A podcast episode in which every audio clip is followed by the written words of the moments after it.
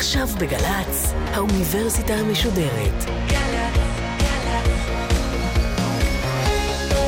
מה שקורה עכשיו.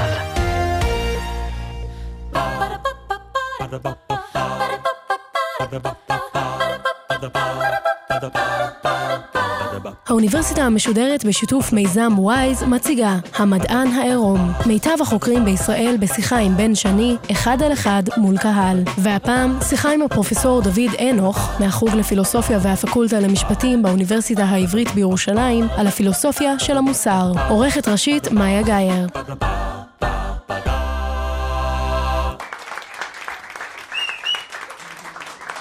ערב טוב לכם. האורח שלנו הערב, הפרופסור דוד אנוך, עוסק בפילוסופיה של המוסר ובפילוסופיה פוליטית. הוא שואל במחקריו איך ניתן להכריע בנושאים שאנחנו מתווכחים עליהם, כואבים אותם ומשלמים עליהם, לעתים אפילו בחיי אדם. האם מוסרי לצאת למלחמה? האם יש אמת אבסולוטית בוויכוח על הפלות למשל?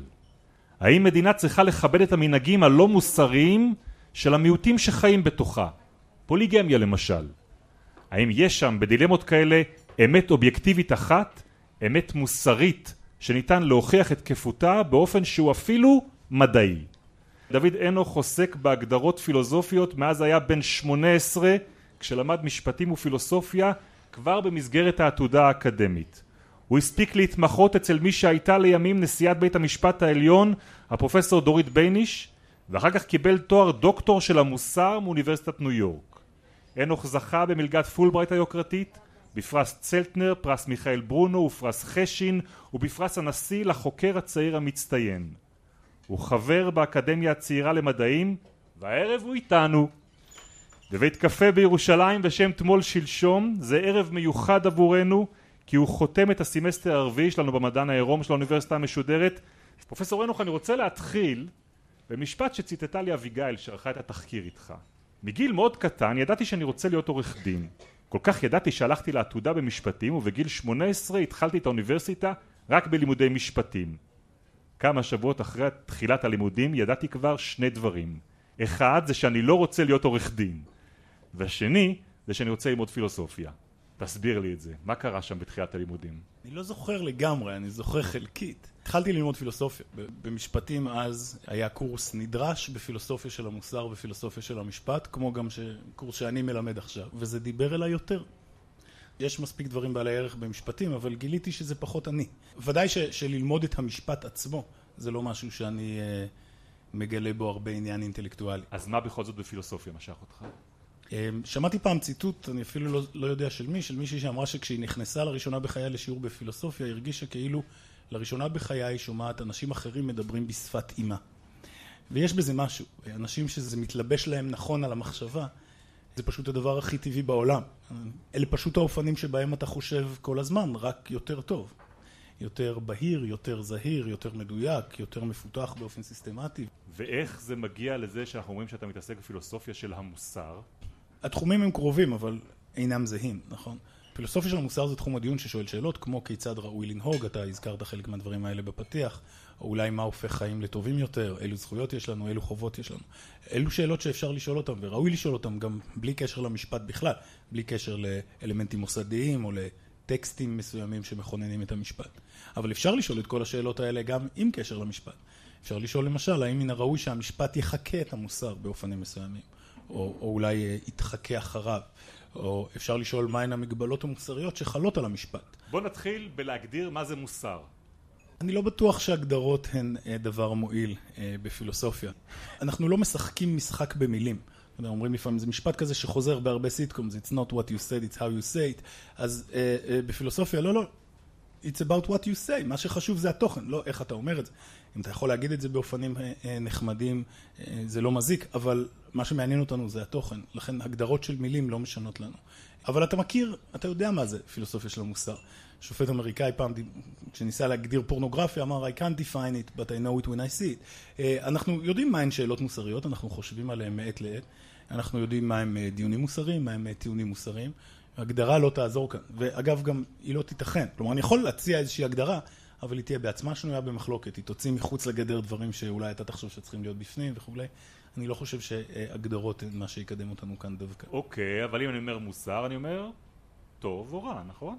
טוב או רע זה בהחלט סוג אחד של שאלות, זה לא הסוג השאלה היחיד. למשל, אם אני שואל אה, על אה, זכויות וחובות, או אם אני שואל על אה, דברים כמו מהן תכונות האופי שראוי להעריץ, או אם אני שואל על חובות מוסריות, חובות משפטיות והקשר שביניהן, או על העקרונות הנכונים לחלוקה של משאבים, לא ברור שאת כל אלה אפשר לפרוט במונחים של טוב ורע. אבל זה בוודאי מתוך המשפחה הרחבה של שאלות על טוב ורע. אתה יודע, אני יכול לספר לך שבכיסא שאתה יושב בו עכשיו ישבו בעבר חוקרים מתחום תורת המשחקים למשל והציעו גם הם פרשנות למה זה טוב ומה זה רע. ישבו פה אנשים מתחום הפסיכולוגיה והציעו פרשנות. מה ההבדל בין הדיון שערך פה למשל פרופסור אומן על הנושא הזה לגבי התועלת שאני מרוויח ממנהג מסוים לבין הדיון שעורך אותו פילוסוף בשאלות האלה?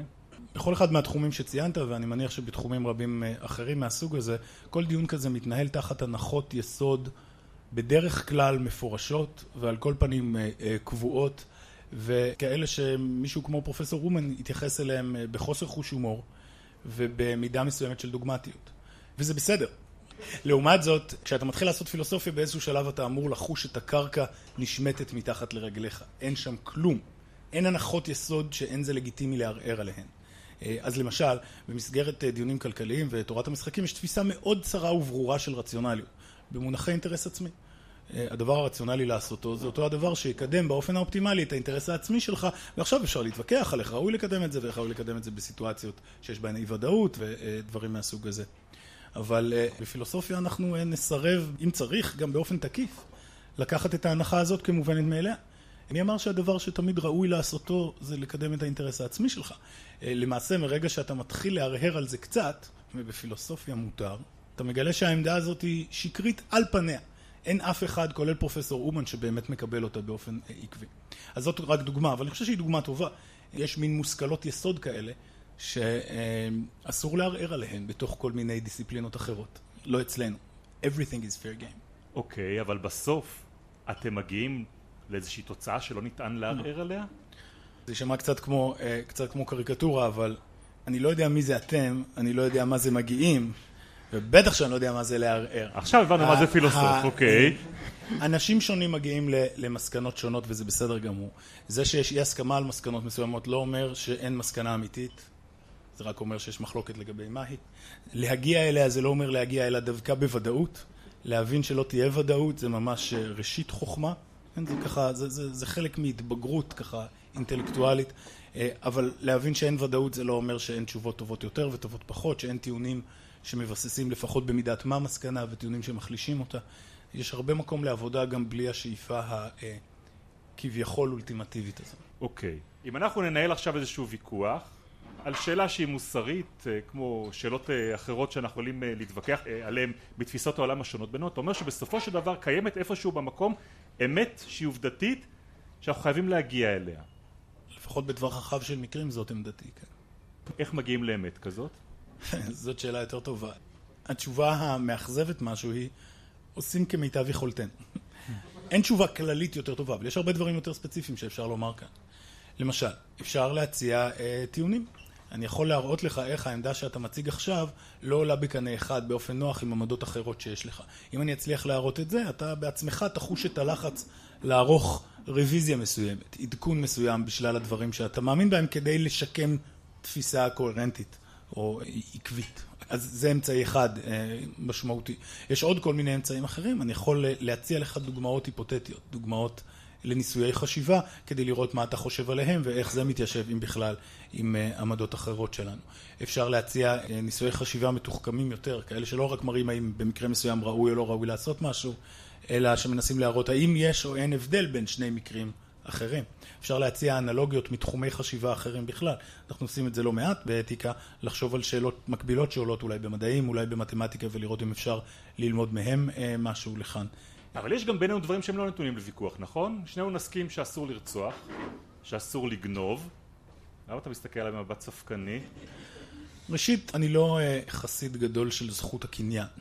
אז אני לא בטוח שאסור לגנוב זה מין uh, משהו עד כדי כך uh, בסיסי, אסור לרצוח זה מועמד יותר טוב. אבל הטענה שאנחנו כולנו מסכימים על זה לא נשמעת לי משכנעת. לא? לא. אני חושב שההסכמה שלנו לגבי אסור לרצוח מתפוררת בשנייה שאנחנו הופכים את העיקרון הזה למשהו מעניין. כלומר, אתה יכול להרוויח כאן הסכמה של אנשים, אבל רק כל עוד אתה שומר על העיקרון לגמרי עמום. ברגע שנתחיל להגיע לשאלות מעניינות יותר, לא תהיה הסכמה. אז מה זה אומר, ש, שמוסר הוא דבר יחסי?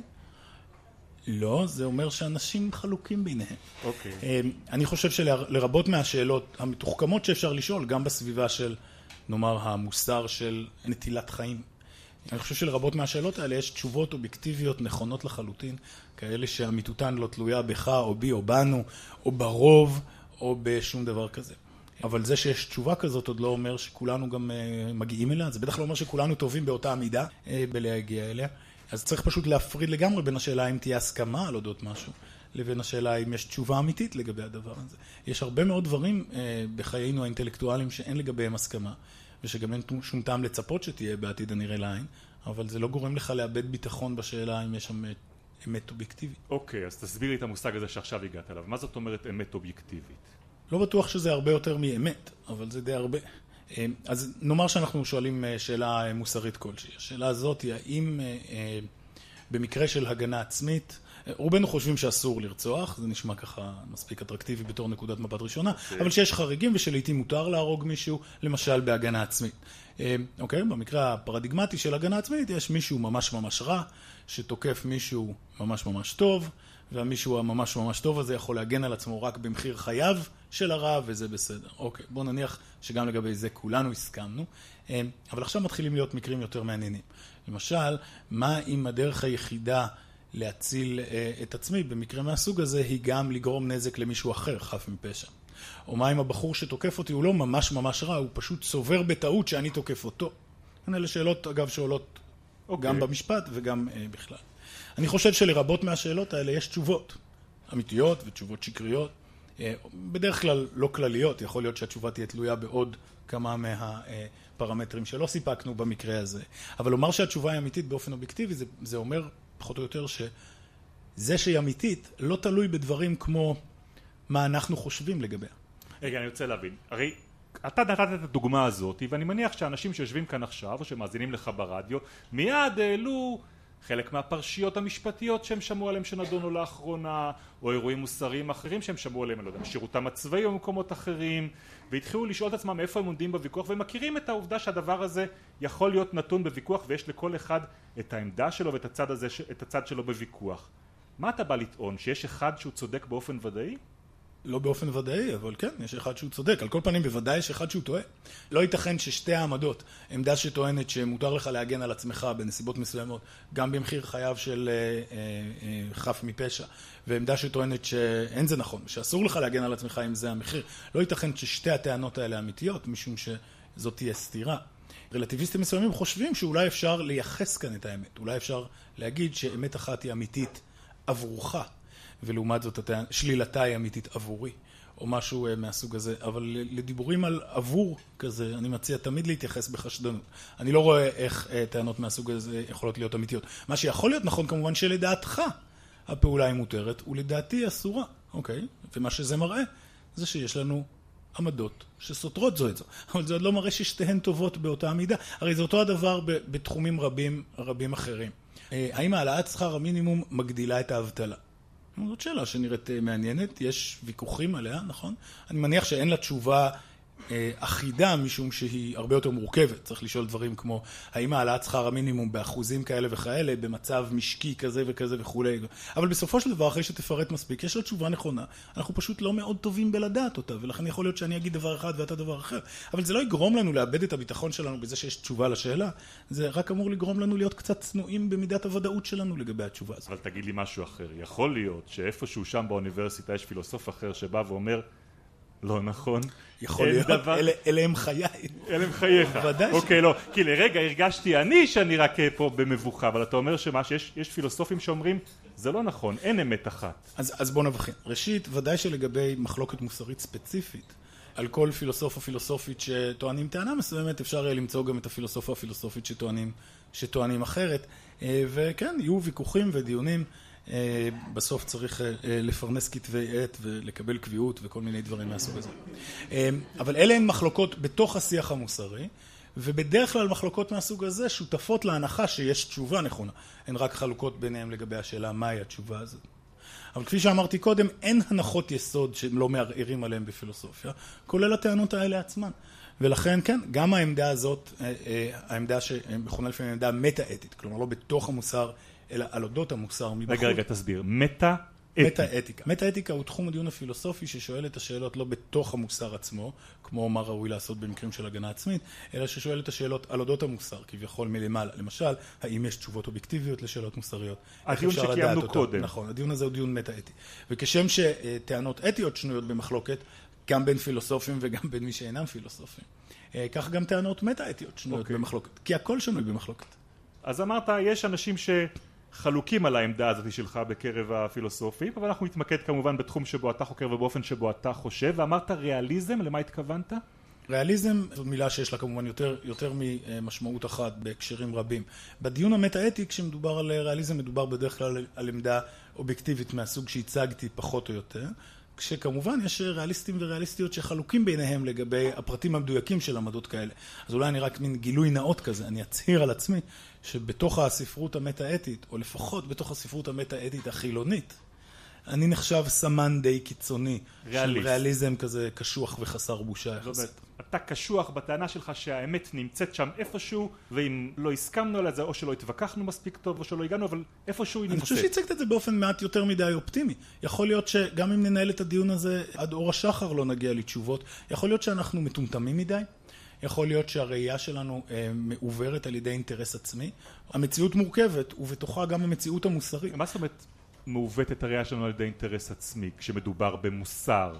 לגבי שאלה אם לרצוח או לא לרצוח נשנה את העמדה לפי האינטרס העצמי שלנו? אולי לא לגבי לרצוח או לא לרצוח, כפי שאמרתי, אני חושב שהעיקרון הזה עמום מכדי להיות מועיל כאן, אבל אפשר לחשוב על דוגמאות אחרות. למשל, בואו נתחיל מדוגמה לא מוסרית, ואחר כך מדוגמה כן מוסרית. במשחקי כדורגל לעיתים יש מחלוקת. האם היה נבדל או לא, נכון? זו דוגמה חזקה כזאת, ואיכשהו מתגלה הנס הבא. בדרך כלל אוהדים של קבוצה אחת חושבים שכן, ואוהדים של קבוצה אחרת חושבים שלא. זה די מדהים הקורלציה. למה שיהיה מתאם כזה חזק? עכשיו בסדר, ברור שחלקם חלקם מרמים, אבל זו תופעה שהיא אולי חשובה, אבל היא לא נורא מעניינת. התופעה היותר מעניינת זה שחלקם באמת ראו את זה כנבדל, וחלקם באמת ראו את זה כמסירה לגיטימית. ומה מסביר את זה? התשובה היא שנורא אכפת להם מהקבוצה שלהם, והם רואים דברים קצת כמו שהם רוצים לראות אותם. אוקיי, אבל אז נעשה ריפליי לנו... ונראה אם היה נבדל או לא היה נבדל. אמת. מה נעשה בחיים? איפה אנחנו בחיים פוגשים את הדבר הזה? נעשה כמיטב יכולתנו. נורא אכפת לנו גם מהקבוצה שלנו בענייני מוסר. נכון? למשל, אה, סתם דוגמה, האם יש קורלציה בין העמדות של אנשים בעניינים של אה, חלוקה של אה, משאבים ומיסים? לבין המידה שבה הם יכולים להפיק תועלת. הנה, הנה הגרסה הקצת קריקטוריסטית, אבל בכל זאת, עשירים מצביעים ימין כלכלי ועניים מצביעים שמאל כלכלי.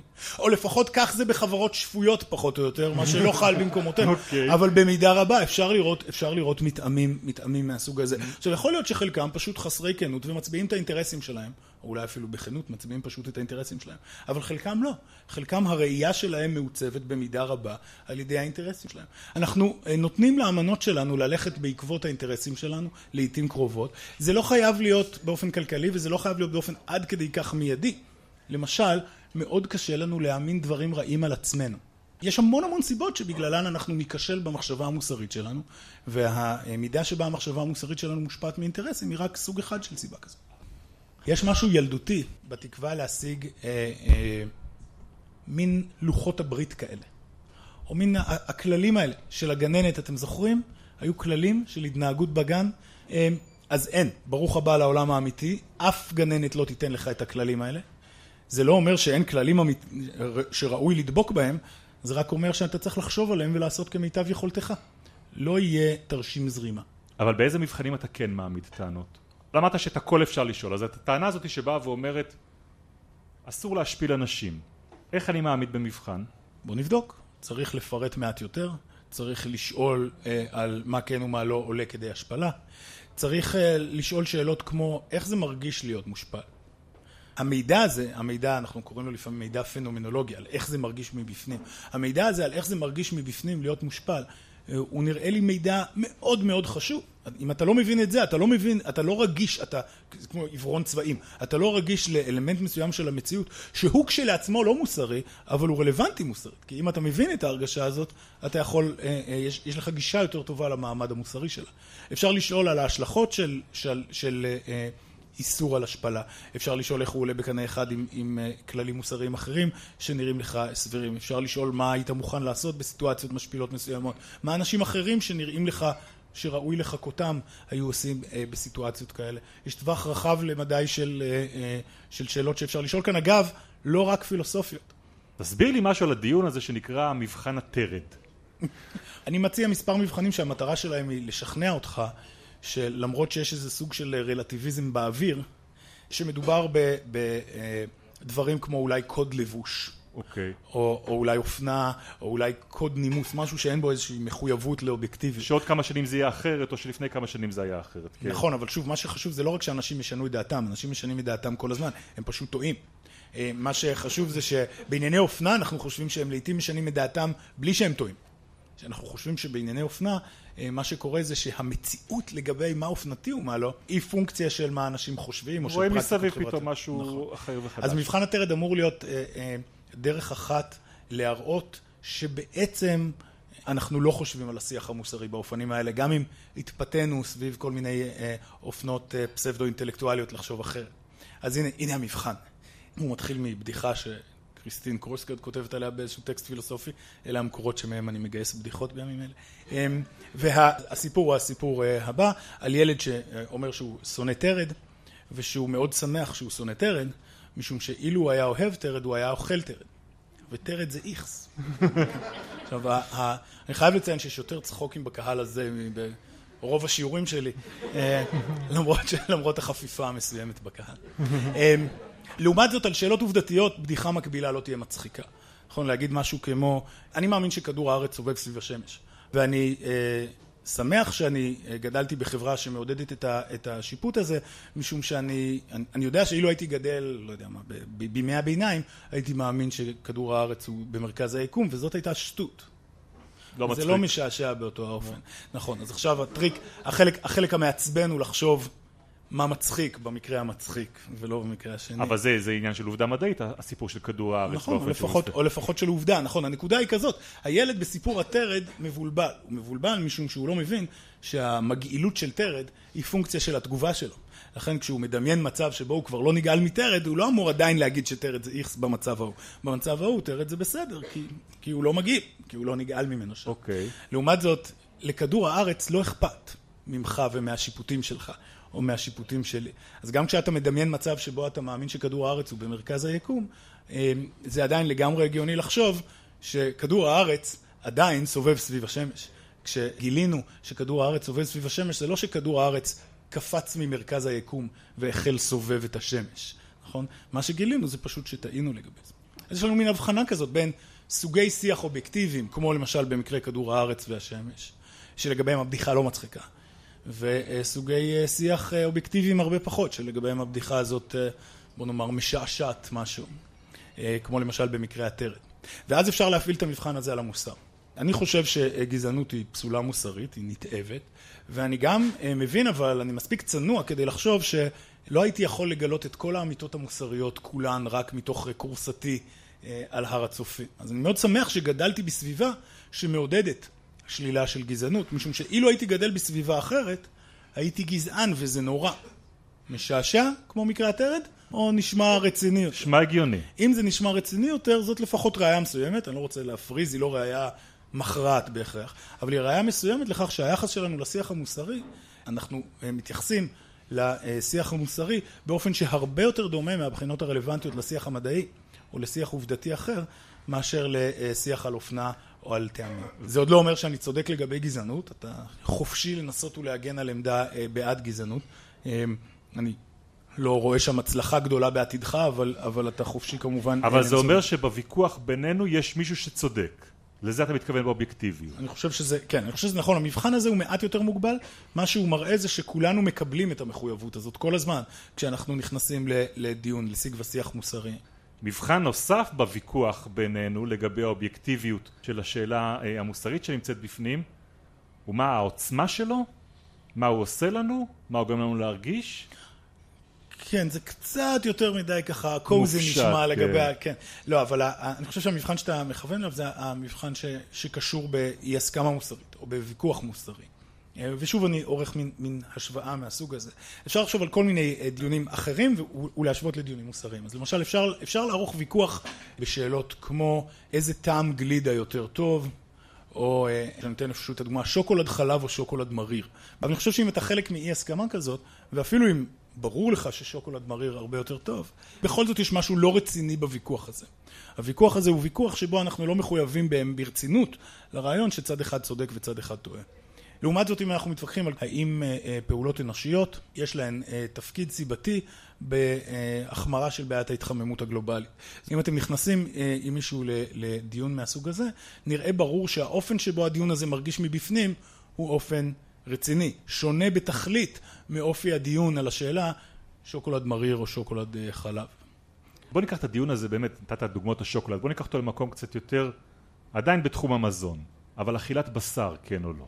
אכילת בשר היא, לפחות חלק ניכר מהדיון, הוא דיון מוסרי פר אקסלנס, אפשר לערוך את זה, בוא נערוך את זה. כלומר, אם ניכנס עכשיו לדיון, לא רוצה להיכנס לאנשים לצלחות, אם ניכנס עכשיו לדיון בשאלה הזו עצמה, איך הדיון הזה מרגיש מבפנים, כשאתם בתוך דיון מהסוג הזה? חשוב... אני אגיד לך איך הוא מרגיש, בתור אדם שאוכל בשר, הוא מרגיש מאוד לא נוח. לא נוח זה מעניין.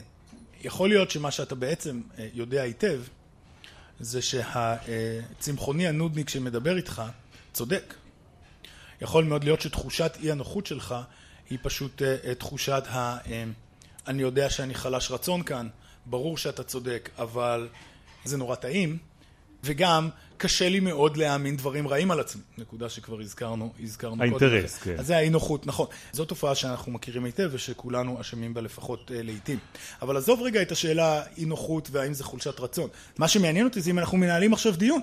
האם הוויכוח הוא ויכוח רציני, כמו שאנחנו יכולים לנהל על השאלה על התחממות גלובלית או על שאלות עובדתיות אחרות, או האם זה פשוט פער בטעמים, ובו פשוט נסכים לא להסכים, אתה שוקולד חלב, אני שוקולד מריר, והכל בסדר.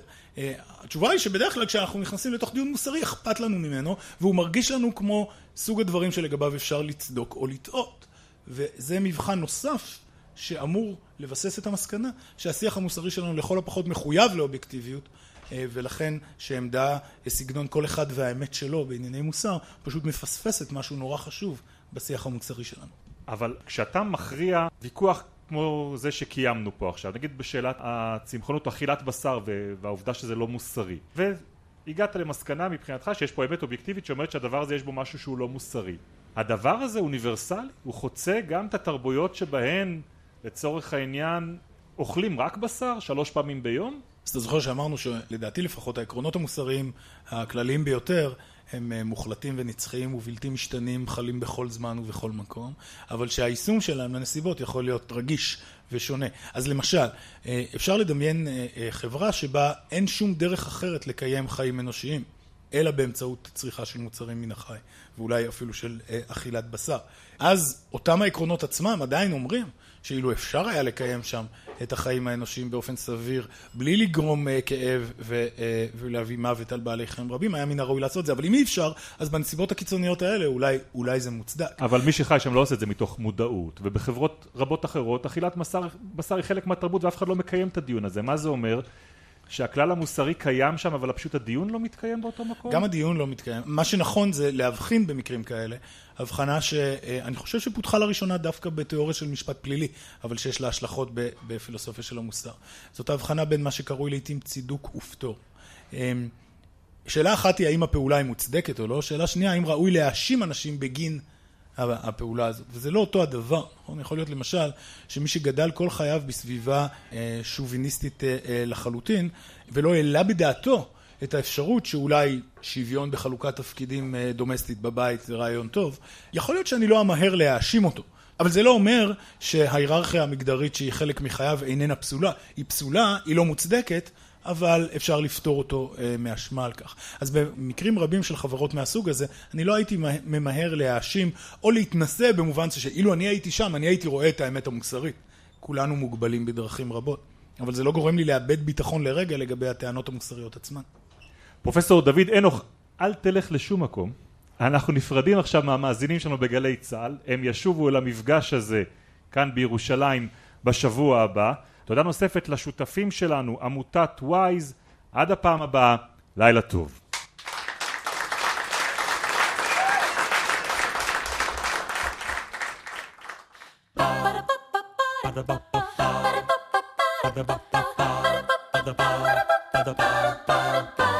האוניברסיטה המשודרת, המדען העירום. בן שני שוחח עם הפרופסור דוד אנוך, מהחוג לפילוסופיה והפקולטה למשפטים באוניברסיטה העברית בירושלים, על הפילוסופיה של המוסר. עורכת ראשית מאיה גאייר, עורכות ומפיקות אביגיל קוש ותום נשר. ביצוע טכני בני יהודאי ודניאל שבתאי. מנהלת תוכן מאיה להט קרמן. האוניברסיטה המשודרת בכל זמן שתרצו, באתר וביישומון של גל"צ, וגם בדף הפייסבוק של האוניברסיטה המשודרת.